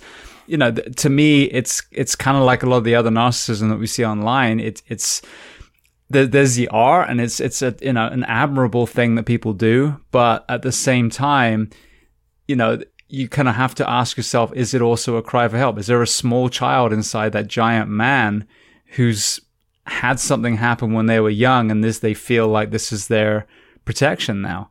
And so then you think of a woman my my my wife is four foot nine. She's half Filipino. And, you know, a couple of her previous guys were that type of dude.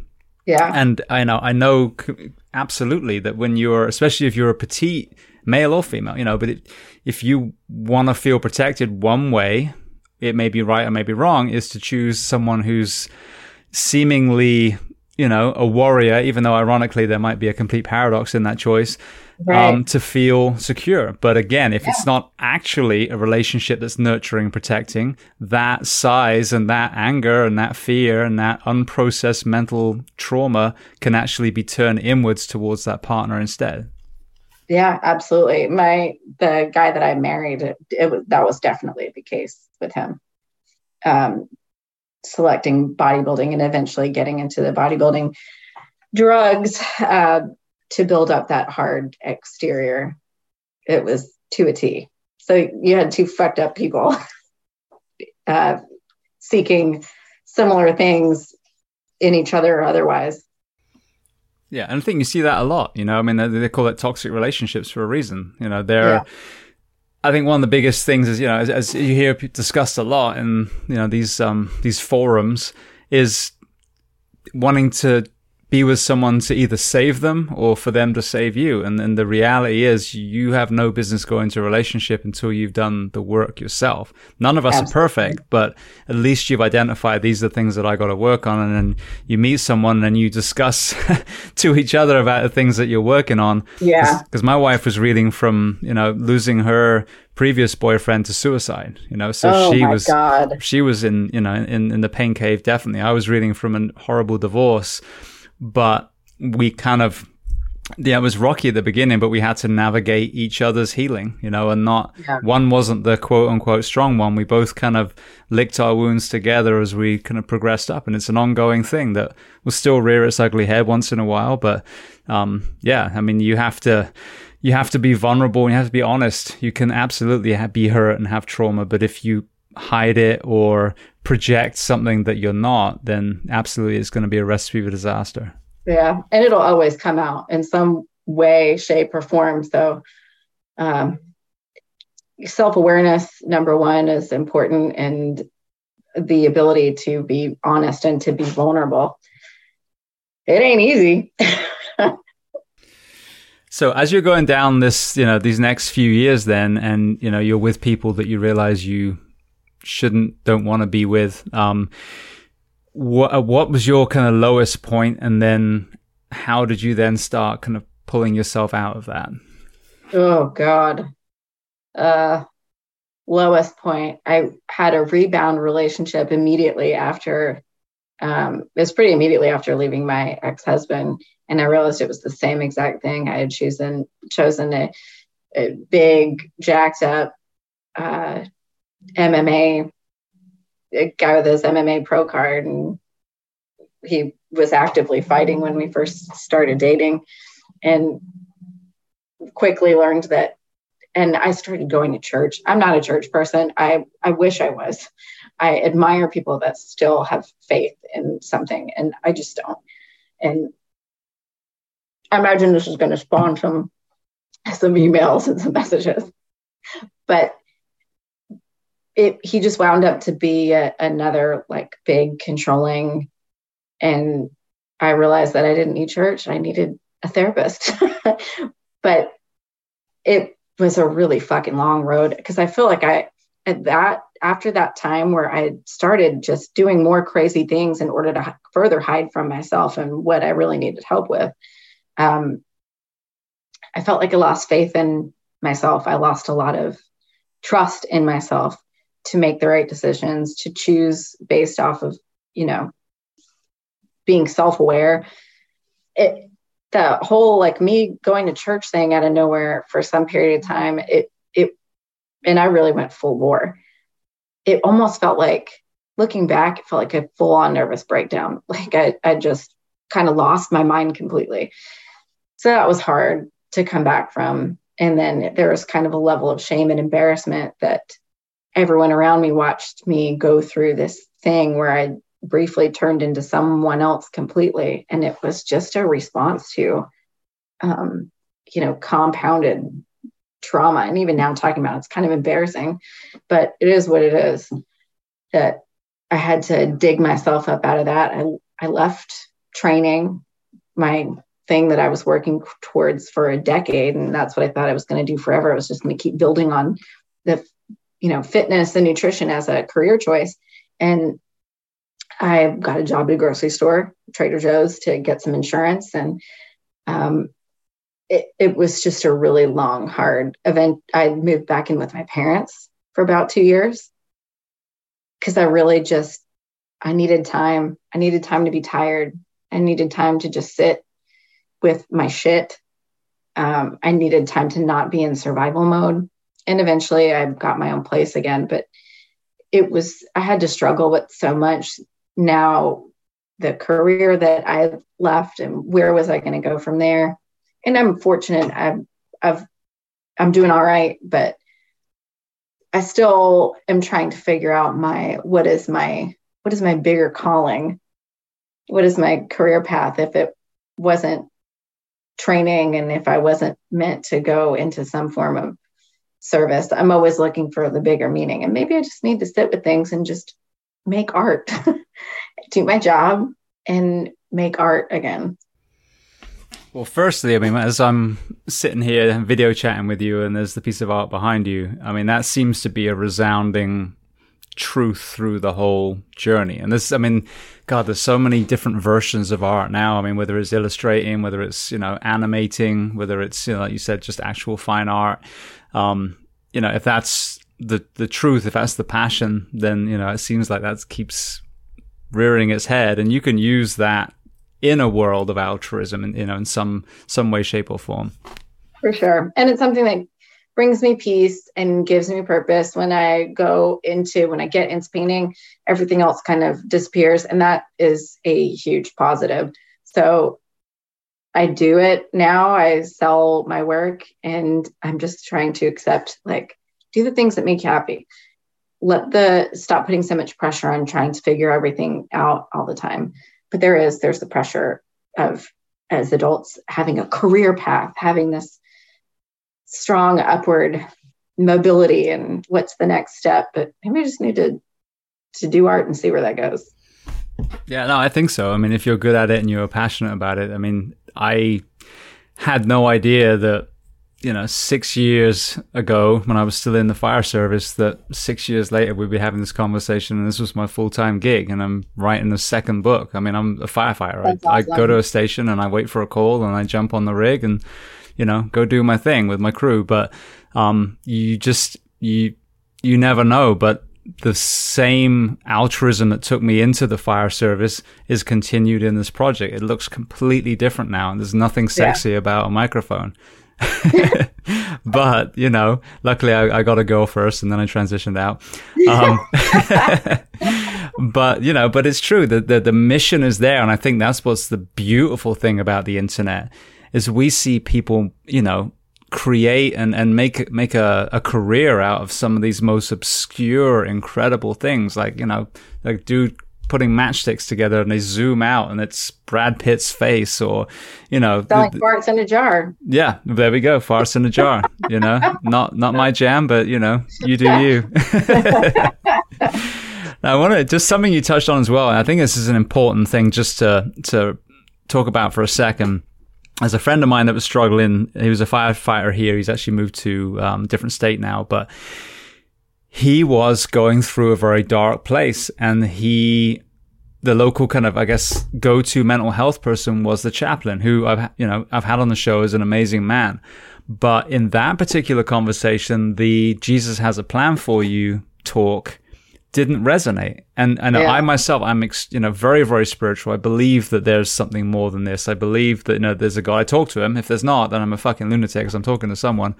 Um, you know, I see the beauty in nature. You know, I, I question that it was just started from a big explosion and you know each to their own we all have our our perceptions right. and, and that's the thing religion should or spirituality should be a personal journey but i think it's important especially in america where christianity specifically is is almost aggressively pushed out there. And mm. the, the faith itself is beautiful, and I see some amazing people as part of that faith. But there's also a shame, like an element of shame if you're not a Christian. Yeah. So I think if you're in Christ, it's like, well, let me try this. This must be the answer. And for some people it is, but for some people it isn't. I think understanding that that's okay. It might be complete, you know, atheism that works for you. It might be, you know, Buddhism or, you know, Islam or some other version of, of spirituality. But I think that, you know, we've also got to acknowledge that one specific religion or, or philosophy does not work for everyone. That's why there are multiple ones and different thought processes. And if the one you subscribe to is is truly based in kindness and compassion, beautiful. But if that doesn't resonate with you, then find your own path. Yeah. That's a hard one because I wish I could believe that there was a there's a plan. There's there's yesterday when the Coffee or Die article came out about the tattoo stuff, uh, there were a bunch of people that you were meant for bigger and better. I'm like, what does that mean? like there's a path laid out for me and I, I really got I don't I'm not a everything happens for a reason person. I was a long time ago. And now I'm just like more of a shit happens and you have to respond to it, figure out a way to respond to it in in the best way possible or use it in the in the best way possible. I'm not a I'm not a there's a path laid out that I just don't see it kind of person. Yeah. No, I agree as well. I think, you know, this this is our reality. We found ourselves in this life on this planet. You know, again, that's a belief too that this is a round rock flying through space. I mean, how do we know? Um, but you know, I think there's an element of chaos within this beautiful thing that is the natural world, and I think that I do believe in that energy philosophy that if you do good things in the world, you don't do it so that good things happen to you, but I think good things happen to you. That's not why you do it. You should do it because you want to you know, make it better. This is the only world that we know. Fucking make it better. But what I see a lot of times, and of course there are extreme examples of amazing people that just get the, you know, the shit card over and over again. But I think I truly believe that if that energy that cannot be created and cannot be destroyed, if you cr- use that energy and you forge it in a good, you know, a good um, direction, that ultimately there is this I don't know, this this kind of metaphysical element where it will kind of guide you to where you're supposed to go. I don't think there's a dude upstairs with a chessboard saying, "All right, James is going to have a shit day today and go," or you know, "Let's kill this person's kid because I have a plan. Trust me." Right. You know, no, fuck you. No, yeah. I, I'm sorry, I don't believe that. The God's up there stealing someone's child because wait, you'll see it's going to be better. But right. the adversity that comes from that heartbreaking event does create some amazing things. They don't have the ability to bring back their beautiful little girl or little boy, but sometimes it sends them down this path where they end up affecting millions of lives or, you know, whatever it is. So, yeah, I mean, I, I like I said, I don't believe in the kind of truly has a plan. Like he's got a whiteboard up there with a sharpie, right. but you know, definitely you kind of, you get out what you put in the kind of more of the karma philosophy.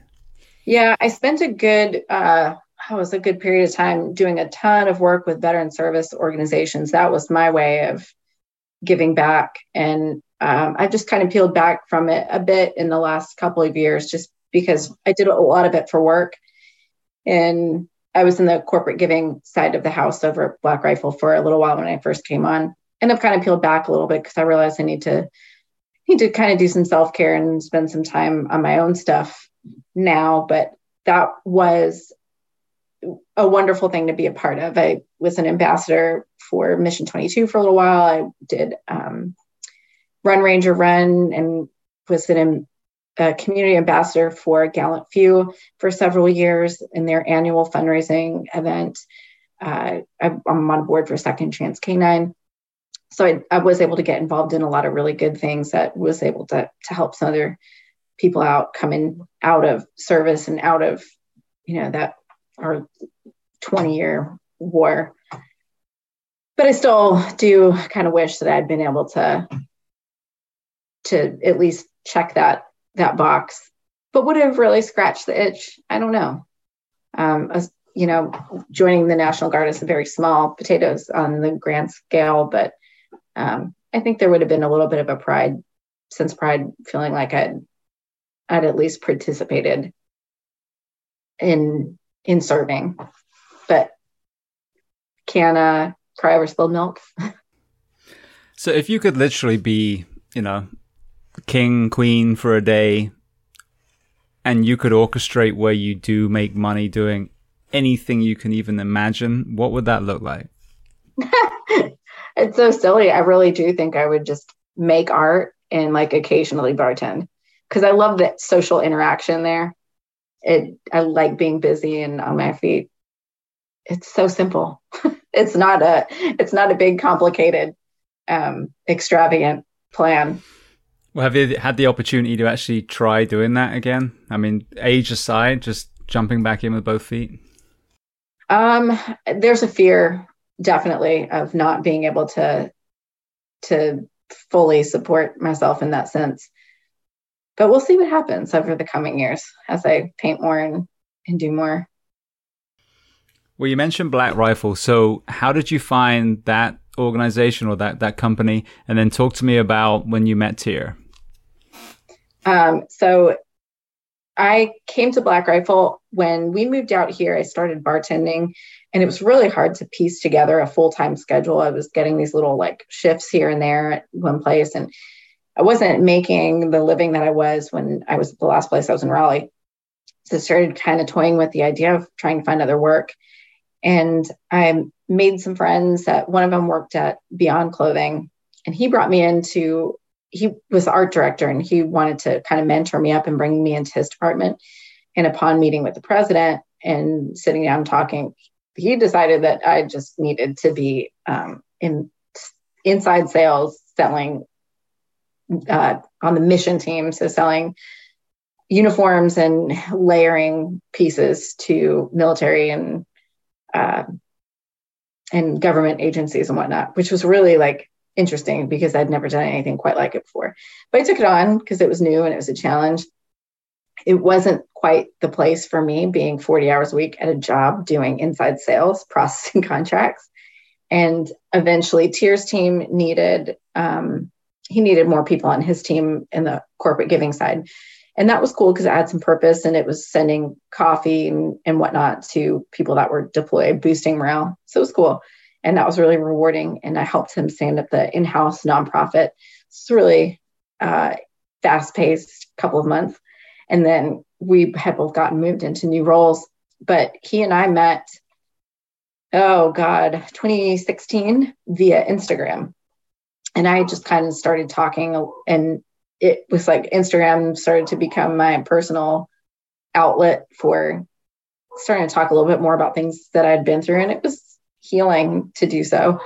And it was around September 11th, 2016, it must have been, where was it 2016 when we first met?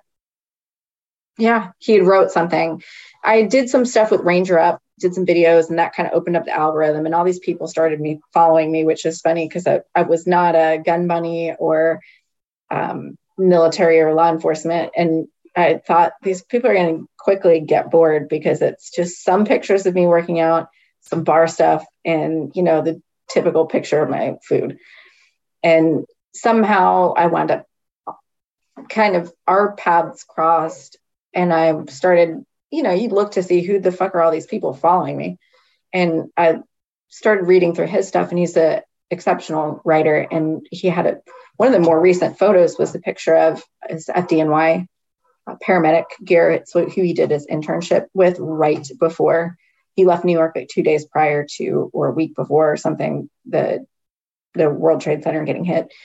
And he wrote something, and I was really touched by it. And I reached out and I messaged him and we chatted a little bit. And I was dating someone. So it really was benign and it was really appropriate and friendly but we kind of started a little bit of a friendship from there and we kept in touch but you know kind of appropriate surface level until years later when we were both single and um, started chatting a bit more and realized that we both really liked each other and we were both in this place of uh, kind of being ready to to give it a shot. And so that's how we met. So it just built from there. He was deployed, so he had a lot of time to to chat, and I was single and living by myself and and bartending and free during the day. And we just found ourselves look like kind of looking more and more forward towards our conversations. So we started FaceTiming and then we decided when he got back, we were gonna go on a date. So he flew out and took me out. Beautiful. And now you guys are engaged. Yeah, now here we are. All right. Well, I want to just kind of hit on one point, one more point before we kind of transition to some closing questions. You, you know, led through this, this, you know, incredible story that you have. Obviously, the the trauma of 9/11, the the years after, the kind of searching for purpose. Um, what's as you've begun this upswing, and I'm sure you know, finding a, a nurturing relationship as part of it. What are some of the tools that you use that you have began to to heal after all this time? Um, talking about it helps. Talking with other people that have had similar experiences doesn't have to be on that particular day, but having experienced um, kind of parts of it's usually someone that's experienced a bit of war because the the trauma is typically the responses are somewhat similar. Even there's even a parallel with being in New York and leaving New York, that being the, the quote unquote like the war zone and in it's almost like the deployment place and then trying to go back to a normal place which was north carolina. This is obviously my scale very small versus a much bigger thing but there's a a bit of a there's a bit of a parallel there that Tyr and I have talked about before. And so being able to talk to other people that kind of get it um, working out consistently that is my saving grace. I have to work out. If i don't i'm like a bottle of just nervous energy mess. So that's really important to me and sunshine and good food and not drinking too much alcohol and just taking good care of myself. Those are the big things. And um, different types of therapies. Massage therapy is great, and physical anything that brings me back into my physical body is really really important and really helpful in getting me out of my head but being able to kind of talk about when things are kind of rearing their head again is really important beautiful yeah i mean it's it's sad we touched on you know the pandemic just briefly, but again, when I ask this question, and my question usually is, "What do you do to decompress?" It's one of the closing ones, but it's always the same thing. It's exercise, it's nature, it's yeah. community, it's conversation, um, and you know, and things like you know, jujitsu and surfing and, and diving, yeah. things that make you present, where you're not escaping it, you're just removing that kind of maelstrom in your mind and, and getting back to just focusing, like you said, on on literally, you know, this this beautiful body that you inhabit and, and you use it. So it, yeah. it you know, it, it, actually both things that I really love: jujitsu and, and surfing, skateboarding. Yeah, it's shooting my bow. Anything that gets me into the physical and into the into the moment. Well, the, first of the closing questions I love to ask is there a book or are there books that you love to recommend? It can be related to our discussion today or completely unrelated. Um, yes. So, um, Livewired, The Inside Story of the Ever Changing Brain by David Eagleman. That one's really good. There is another one called Dopamine Nation, which that was such an it was such an easy read too. I breezed right through that. It was super interesting. These are all a lot of them are all about neuroplasticity and helping the, rewire the brain, uh, either post trauma or just in general with the amount of stimulus that we're exposed to nowadays. And the body keeps the score, which this one is really good, but holy shit, it's a little heavy. And it can be, I hate this fucking word, but it's so true that it can be a little bit triggering at times. But there's also a ton of, I've highlighted so much stuff in this book because there's so many aha moments and like, holy shit, I do that. Or that's why I did those things. Or that's why my brain was like that um, it that one's a really good one. It's just I've had to put it down and and pick it back up. So those are ones related to our discussion today.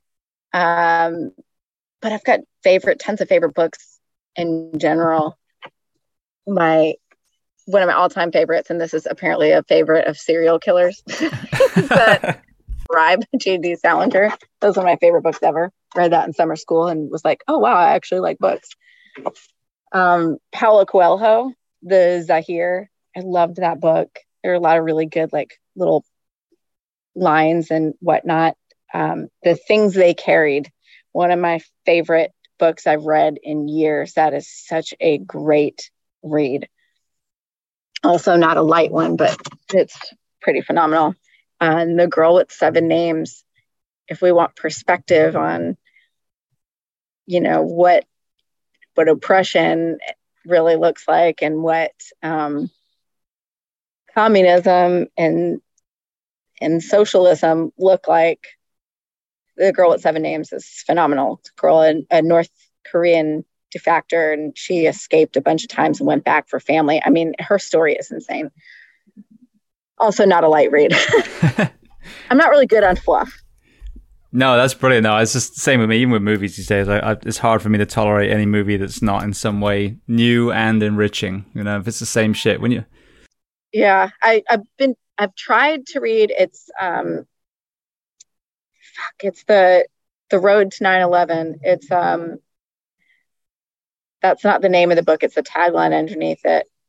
The Looming Tower and there's a series on it now, but I don't feel like it's probably as accurate as the book. And I've tried to read that. It's been years now, and it's so much information and it's so heavy, and it makes my brain start doing these like crazy what if thinking things. So it's a hard read, but I'm trying to understand the history behind everything that led up to that point. Um, it's good. It's just a lot of info. Yeah. Well, when you look at the timeline, I am not well versed in the history, but some of my guests have kind of, you know, given me glimpses and, you know, it goes back to, oh, this nation did this to this area and then this nation did that. And it just goes back and back and back and back yeah. and back. So there's almost no point of origin. Basically, it's, it's greed and hunger for power is, is you yeah. know, which we find it, everywhere in every nation. Yeah. And we're not getting rid of that. That's human nature. We're nothing more than evolved animals. And I think sometimes we forget that. Yeah, well, I think the the big thing is one thing lesson uh, history has taught us over and over again is that a tyrannical few can rule over the masses. And the moment that we have that next paradigm shift awakening where we realize, hey, if we all communicate and band together, we can crush these fucking people and right. actually put some good people, some nice people, some kind, you know, walk softly, carry a stick kind of people in you know these leadership positions rather than feel like we have to cower down to them like some slaves in you know the pharaoh's times. Yeah. What i think that we need to do in order for that to really happen for the people to come together more is turn off our fucking television. And quit tuning so much into social media that is just the the new more adhd version of our news. It's bits and quips and it's the new war is a war of information. And we're used the division is used against us and it we're just not fucking getting it. And that part's really frustrating. We would all as people have so much more power if we could come together and have a little more common sense yeah, well, I think, like you said, it's war of misinformation, 100%. Yes. I mean, look at COVID, yeah. perfect example. Yes, it was a real virus that, yes, was killing people. That's the middle ground truth alongside it also affect it, it it depends on the resilience of the human. So let's make all humans more resilient. Don't poo poo it yeah. and say it's some Chinese experiment, you know, or isn't real. But at the same time, you don't have to live like boy in the bubble. In the middle, let's make Americans healthy with 70% obese and overweight.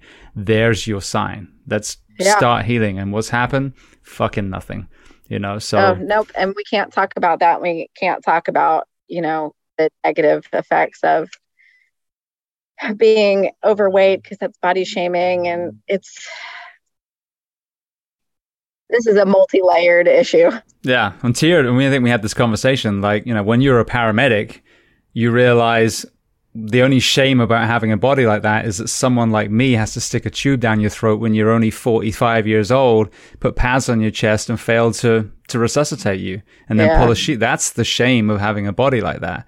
Ridiculing yeah. someone from this size is just someone being a giant fucking asshole. That's a completely different conversation. But wanting people to have the health and to use this miracle of their body to thrive through their life, there's nothing shameful about that. Yeah. I agree.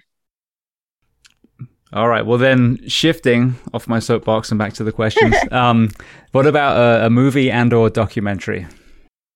Oh man, um, this is such a hard one. Movie and or documentary. This changes constantly. Um, I feel like I'm gonna, probably going to say something really stupid right now, and then later be like, "Oh man, why didn't you say this thing?" Uh, lately, I've been really into watching the Bill Nye, Bill Nye saves the world, saves the Earth. It's a series on Netflix. That's like the best thing to fall asleep to because it's he's so awesome and he's so happy and like it's he takes every problem from a scientific perspective, but it's such a cool show. So I'm really into watching that right now. And movie. I don't know. This one is a this one is a changes on my mood sort of thing. I just saw the last Top Gun, so nothing's really going to top that right now. Seen it twice that was a good film. My son's actually shifted from wanting to be a, a vet veterinarian to all of a sudden he wants to join the Air Force now. So I think that's awesome. Yeah, it had an effect. It's funny because so many of the aviators I had on the show, it was the first Top Gun movie that pulled them into it. Even though different branches, Marines, um, yeah. Navy, Air Force, but um, here we are again. You know, thirty years or whatever and it's been, and it's happening all over again. I wish I had seen that younger. My parents didn't get the memo about propaganda. it was a great recruitment strategy, that's for sure. All right. Well, then the next question is there a person you'd recommend to come on this podcast as a guest to speak to the first responders, military, and associated professions of the world? So, Denise Olson, um, she is amazing. She's the widow of Jeff Olson, who was one of the firefighters um, down at Ten House. And she and I have become good friends via Mandy Thomas, who's also another person that you would really probably be interested in talking to. She was Army and is now a firefighter. Mandy introduced um, Denise and I, and she's just, she, there's just immediately with her, it, she just felt like someone so familiar and like family, and she's become a really great friend. She is such a unique, strong woman that has been through a lot. And last year, she walked from Boston Logan International, where the first plane took off, and finished at the World Trade Center. And Tyr and I walked the last, I think it was like eight miles um, from up near the, the GW Bridge area of Manhattan down to the Trade Center with her, and then had drinks down at um,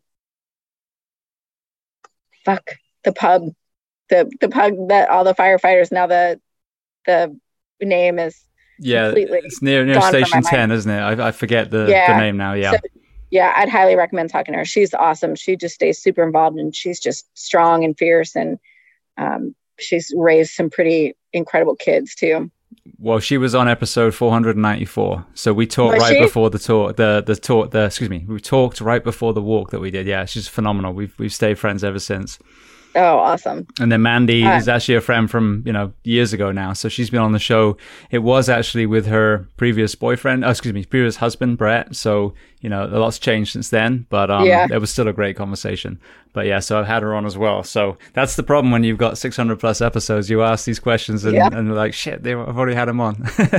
well, I have a friend in uh, North Carolina, which I haven't talked to in a while. So I need to hit her up but her name is also Amber, her name is Amber, and she is a firefighter, and she's a, I think she's a brown belt in jujitsu, and she's just a badass. She's just a really cool human that she up and built a tiny house and lives in that now, and she's really cool. So I'll have to hit her up and see if I can connect you to. Absolutely. Brilliant. Thank you. Yeah, especially, you know, jujitsu is obviously amazing. And then the tiny house thing. I mean, that's hard to transition into when you're in a country. And I'm, I'm totally guilty of it myself. My house right now is like 2,100 square feet.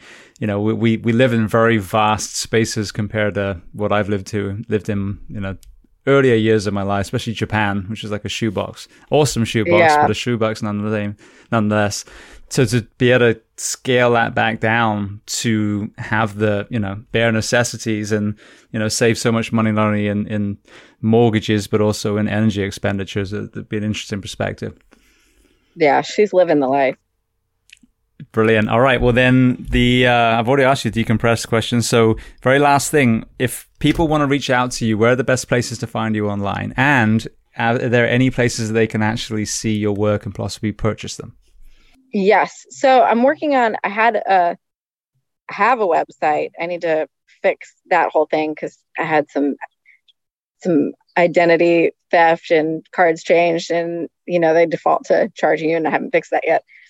But I online on Instagram is really the best place right now. I'm at that girl Nicole something. Nicole is with an H. So that's my primary Instagram. And from there, I've got one for whiskey and one specifically for art, but you'll find those links on my on my bio. But that's my main point of contact right now. And I'm working on a better system of selling and commissions, but it's pretty much all mm-hmm. just off of Instagram right now. Beautiful. Yeah. I mean, Instagram, I, I keep getting offered if I want to shop on mine. Like, I, dude, I, I do a podcast. I got nothing to sell. I have a book and I had some shirts, but I'm not going to, you know, use that. But you absolutely can run an entire business from Instagram these days. Yeah. I need to figure out how to, to do that and set up Shopify and all that and trying to paint more now. So I actually have stock of more, I more paintings to sell because they go really fast. I just shipped off four abstracts and now I'm working on a big commission. I just finished another one. So yeah, main, mainly Instagram. Sounds like the God or the absence of has already spoken. You're supposed to be doing that. yeah, I agree. Well, I just want to say thank you. It's been an incredible conversation. As I always say to people that have walked back through that journey that, you know, they've worked hard to kind of heal through. I just want to say thank you because I understand, you know, that it takes a little piece of you when you kind of revisit it, but at the same time, there's so many people listening. I'm sure it may not be 9/11, but there's a version of what you've you know traveled through that resonates with them. So I know it's gonna you know have a ripple effect on the people listening. So thank you so, so, much. That's I I definitely hope so. I'll probably go for a run or maybe smoke a cigarette later at the same time. yeah. Um, but I do hope that because people look at from the outside what they see on social media or whatever, and what I'm doing now, and oh, you're such an inspiration, you're such a strong person, but you hear my voice shake when I revisit such a hard topic, and it's. I hope that other people have been through hard things realize that it's not a linear thing, and it's you have good moments and bad moments, and you can have a great life despite it, and maybe learn something from where I've been and the road I've taken and I don't have it all figured out. That's the big takeaway. Like I don't have it all figured out at all, but I'm doing my best each day to, you know, live a life of peace and purpose and kind of do my best to show up in a way that is positive to the people and spaces around me. Well, I, I disagree with you as far as the the you know change in the voice. I think that is strength. I think, you know, actually having that vulnerability and being able to open those doors is true strength. Otherwise, it's just a facade. Yeah, that's true. I mean, there was a time where I wouldn't even go down that road, period. I pretended like it didn't, like it never even happened, which is crazy. Absolutely. Well, again, thank you so much for taking the time and coming on the podcast today and sharing your story. I truly appreciate it. Thank you.